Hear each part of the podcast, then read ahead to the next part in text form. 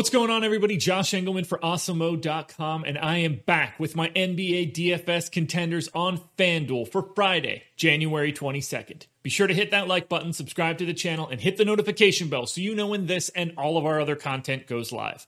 Follow me on Twitter at Josh Engleman so you can get updates to these sim results as we get closer to lock. And finally, let me know in the comments section who are your favorite plays for tonight's slate. We're rounding out the bottom of my top 10 with Tyler Herro, if he plays, Marcus Smart, Ben Simmons, Jalen Brunson, and Bam Adebayo. Who will be the top favorites for today? It's time to find out. First up, we're going to one of the big guns, Luka Doncic, point guard eligibility, $11,000, 53 fantasy point projection. Goal is 60. He's hitting the goal 25% of the time. He's in the optimal 18% of the time. 36 minutes, 35% usage, 28, 10, and 8. You guys know what you're getting out of Luka. He's just set up to smash. Taking on the San Antonio Spurs, it's a neutral pace matchup. Luka is generally a 1.5 fantasy point per minute guy. That's exactly where I have him. Based on the amount of value we have available on the slate, I think it's pretty easy to get up to the higher tiered players, and Luka is as high as that tier can get. 11K, not a problem. Well worth the price tag going north of 60, 25% of the time, you're going to need him in that case. So get yourself Luka Doncic, the number five contender. Next up, number four, we're going Domantas Sabonis, power forward eligibility, 9,300 projected for 48. You need 54. He does that 22% of the time. He's in the optimal 21% of the time. Monster minutes, we've been seeing it all season 38 minutes, 27% usage, a 24 and 13 baseline projection, but that's not all. He's still projected to get five assists.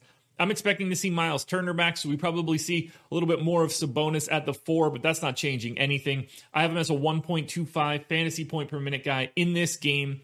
It's a little bit of a pace down spot against Orlando, but they are sort of the walking wounded, not really set up to slow down Sabonis. I think he could eat this team up. Really like getting to him, and especially because 38 minutes is hard to find. It's usually about a 36 minute cap.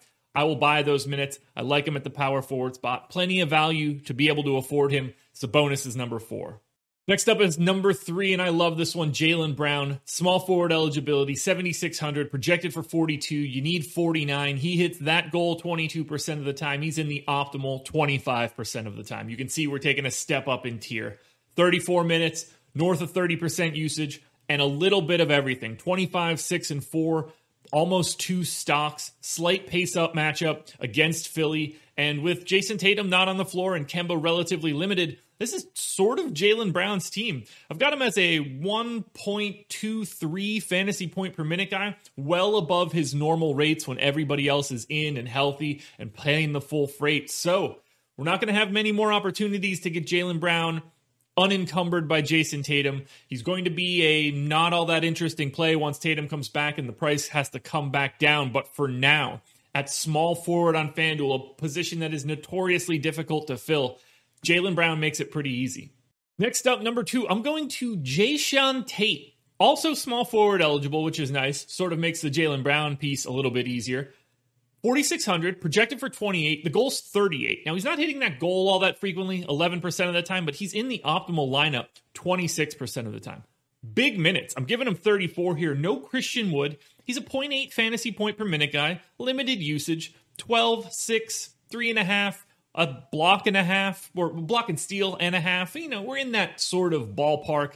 Neutral pace spot against Detroit. This is a minutes play. I think he's going to get a lot of run, uh, whether that's at the three, the four. Um, it's not really going to matter all that much when Boogie's on. Jae'Sean Tate can roll, do a little bit of ball handling as well. If he can get out on the fast break, that'll be pretty helpful. You're hoping Detroit coughs it up a little bit, get a couple extra potential steals, especially on FanDuel. They're worth three points. There's my three point plug.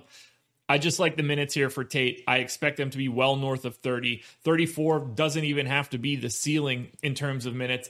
And ultimately, at small forward, it's really difficult to find value, and this is the perfect spot to do it. Now, before we get to number one, one last reminder the thumbs up button, hit it. I love it. It helps me out, and my ego is really happy when it sees that number of likes go up and up and up. And subscribe to the channel. We're trying to get to 50,000 subs by the time we get to the Super Bowl. You guys can help us out by subscribing. So hit that subscribe button, hit the notification bell as well. You don't want to miss when our content goes live. And then let me know in the comment section who are your favorite options for tonight's slate.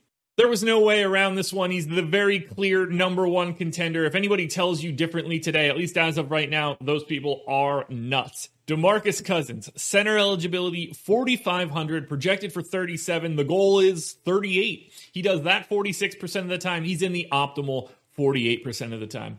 I gave him 26 minutes. I don't think that he can play too many more, but it really doesn't matter. He's the clear cut top play. He's like a 1.4 fantasy point per minute guy. When all these other guys are off the floor, he's going to soak up a ton of usage. 14 and a half points, 10 boards. You're hoping for two and a half stocks or more, a couple assists. And, you know, DeMarcus Cousins isn't going to be worried about anything that the Detroit Pistons are throwing at him. Neutral pace matchup, but really, this is a play at 4,500 where DeMarcus Cousins should actually be like 6K. You're not going to find that sort of value anywhere else on the slate. He's the cash game lock of the day on both sites. But no matter what, he is my number one contender for the slate.